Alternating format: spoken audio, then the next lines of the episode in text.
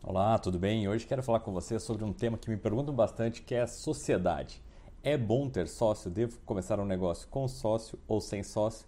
E por quê? Então é sobre isso que a gente vai conversar hoje. Primeira questão: não tem um certo ou errado se ter sócio ou não ter sócio, o que, que é o melhor? Depende de vários fatores. Eu coloco a primeira questão nessa análise, o, a, o teu autoconhecimento, a tua autoanálise aí, ou não tão alto, né, com a ajuda de alguma ferramenta ou de algum profissional com alguma técnica. Por exemplo, uma questão muito forte que já é bastante antiga, mas eu acho que ainda é válida, a questão dos quatro temperamentos. Então, tem lá você se identificar se você é, é fleumático, sanguíneo, colérico, né? Ah, qual é, desses teus temperamentos normalmente ele tem é, um perfil ali que é mais de autonomia, mais de trabalhar sozinho ou mais de liderança, de trabalhar em equipe. Então, você, se você for muito para trabalhar sozinho, talvez ter um sócio vai acabar tendo dificuldade no seu dia a dia. Além disso, eu gosto muito também da análise de perfil da Solute. Eu fiz um vídeo já mostrando detalhadamente, então vou deixar o, o, o cartãozinho aqui em cima. Se você não conhece como funciona, acessa lá o vídeo que você vai ver, que é muito bom não só para escolher um franqueado, para contratar um funcionário, mas também para analisar o teu perfil e de um possível sócio. Então, entendendo isso, primeiro, puxa, será que você tem perfil para ter sócio? Será que é uma boa para você? É, a gente vai para a segunda questão. Será que eu preciso ter um sócio? E por que, que eu preciso ter um sócio? Então, basicamente, tem dois motivos, duas razões que a gente vai querer ter um sócio. Uma é por questões de dinheiro e a outra por questões de competência, de habilidade, de relacionamento. Então você tem que ver se esse sócio vem para somar com dinheiro, realmente você precisa, não tem outro caminho de você é, é, conseguir seguir, desenvolver teu projeto sem esse investimento. Essa é a única forma, ou talvez a forma mais econômica, mais fácil. Então você tem que analisar essa questão. De maneira geral, eu vejo que se você vai ter um sócio só em função do dinheiro, isso às vezes pode ficar um pouco desgastante no médio e longo prazo. Primeiro, se o negócio não der certo, você vai ter sempre essa pressão dessa pessoa. E se o negócio der certo, talvez você se arrependa de ter colocado um, sócio, né, por causa daquela situação, daquele dinheiro que depois acabou, vai acabar ficando assim, às vezes até irrelevante. Uh, e a outra questão por competências, por é, habilidades que sejam é, características complementares. Esse sócio não vai só colocar dinheiro, ele vai estar junto com o negócio. Aí sim, eu acho que faz muito mais sentido. De repente, se você tem um perfil mais é, sistemático de organização, de controle, você precisa de um sócio mais comercial, mais agressivo, ou vice-versa. Enfim, quando tem perfis né, complementares, habilidades, competências complementares, isso aí pode ser é, muito útil para a sociedade.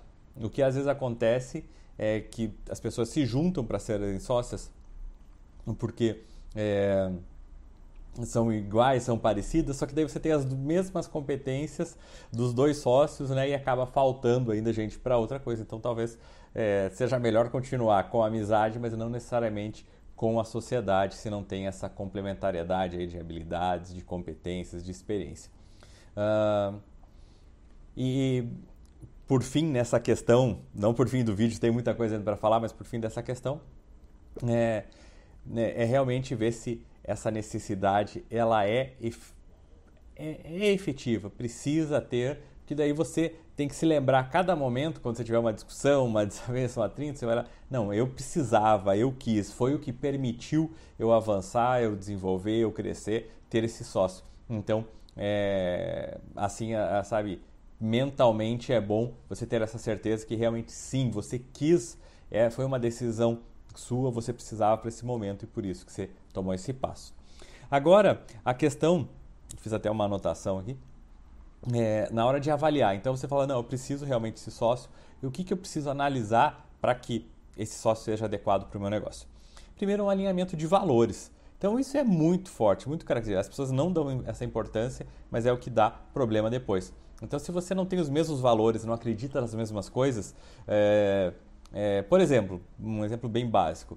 Se você acha assim, não, eu tenho que pagar todos os impostos certinho, porque eu acredito, é, independente se o governo vai roubar, se vão meter a mão, se é certo, se, se é justo, se é injusto, eu acho que é o meu papel pagar todos os impostos, eu vou fazer assim. E você vai ter um sócio que fala, não, a gente tem que dá o jeito de pagar, sonegar, de fazer esquema tal, e de esconder, porque o governo vai roubar mesmo, então, em vez dele roubar, vamos já aqui dar um jeito de pagamento. Esses, isso, esses aspectos são valores do que, que se acredita. E claro que isso aí vai dar a vida inteira problema nessa sociedade. Então é muito importante analisar se vocês têm os mesmos valores, os mesmos princípios para esse negócio fluir bem nessa sociedade. Outra coisa é alinhamento de expectativas. Para que, que você está montando esse negócio? Para que, que você está é, entrando nessa? Às vezes ele não, vai ser só aqui uma, uma um, compromete, um, um, complemento de renda e às vezes o teu sócio está, não, é o negócio da minha vida, eu vou investir é, é, toda energia, tempo e dedicação. Ah, eu vou fazer essa empresa crescer para vender. E outro, não, eu quero fazer para deixar para os é, é, é meus filhos e não sei o quê, uma empresa para sempre. Então, tem que ver o alinhamento. O que, que vocês estão querendo? É a mesma coisa? Os dois estão entrando. Isso tem uma diferença também de momentos de vida diferente. Às vezes alguém já está bem maduro, com a vida consolidada, e outro está com aquela energia, com aquele pique de começar. Então, não tem problema ter uma sociedade entre pessoas com momentos diferentes, mas tem que estar muito claro um não achar que o outro está no seu mesmo momento, com a mesma visão, com a mesma expectativa. Uh, outra coisa é fundamental as regras muito claras. Sempre, ah, quanto que vale? É quanto percentual que eu dou? Né? Você não está dando, você está negociando, então está trocando por alguma coisa, ou por dinheiro, por tempo, por dedicação, por experiência. Então, essa não tem uma regra específica, claro, você vai fazer lá um valuation, mas mesmo assim, existem várias formas de fazer um valuation mas vocês vão escolher um método e vão negociar quanto que vale efetivamente essa entrada. Então pode ser, né, como eu falei, por percentuais, por valores de investimento, por dedicação, por comprometimento. É, é, mas tem que ter uma coisa que seja muito clara para os dois, é, ou para mais, né? Estou falando dois, mas pode ser mais do que dois sócios, evidentemente. Então, o, qual que vai ser o papel de cada um, qual que vai ser o compromisso de cada um, qual que vai ser o ganho de cada um, como que vai ser. Normalmente uma dica que as pessoas não, não conseguem fazer isso de cara. Assim, quem trabalha tem um prolabore, esse prolabore é o salário né, pago pelo sócio pelo seu trabalho à empresa. E daí eu vi, ah, tem sócio que é um investidor, o cara só colocou dinheiro e o prolabore dele é de 3 mil reais por mês. Não tem sentido, se ele só colocou dinheiro, se ele não está lá, ele não tem prolabore, ok? Então, mas ele não vai ganhar nada, vai, mas ele vai ganhar da divisão de lucros. E quanto que vai ser dividido do lucro? Tem que ter essa regra, porque você pode ter uma empresa que fala assim, tudo que sobrar ali né, é lucro, então a gente divide e para o mês seguinte falta dinheiro. E daí o que, que faz? Então não, a gente vai colocar uma regra que a gente separa do lucro, 10% do, do, do, do que for gerado de lucro vai ser utilizado para a retirada dos sócios, e daí cada um tem o seu percentual. Então, aquele que trabalha, nossa, eu trabalho muito mais, não sei o que, e no final eu vou, o meu lucro é 50% é igual do meu do cara que só investiu e não trabalha. Se vocês negociaram isso, tá justo, e aí além desses 50% você deve ganhar um prolabore pelo seu trabalho.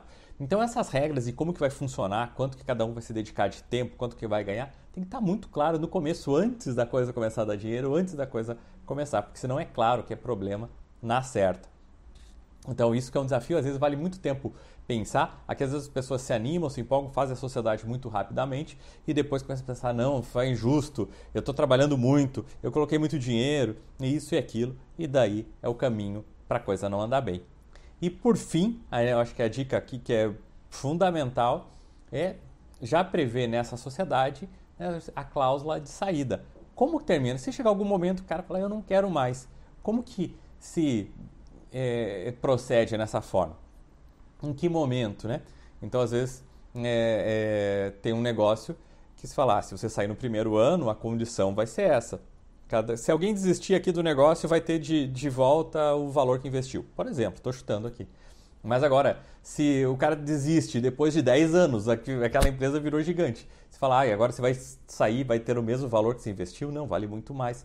Então tem que ter as regras de saída né, para que não fique, se alguém quiser sair, um refém do outro, né, que daí fica um clima horrível.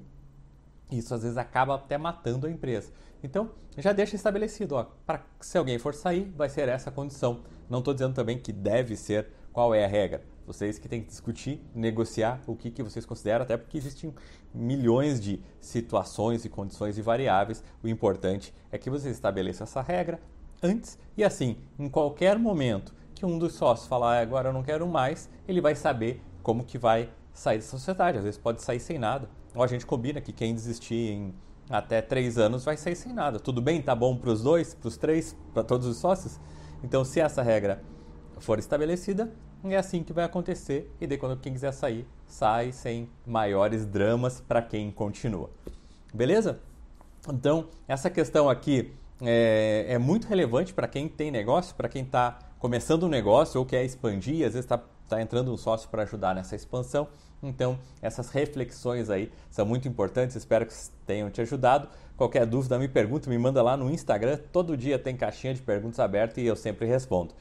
Te espero aqui como inscrito no canal, marcando o sininho para sempre receber as notificações. E também, se você gostou, acho que pode ser útil para um futuro sócio, compartilhe e é, vamos espalhar aí essas ideias sobre negócios e franquias. Valeu, te espero no próximo vídeo.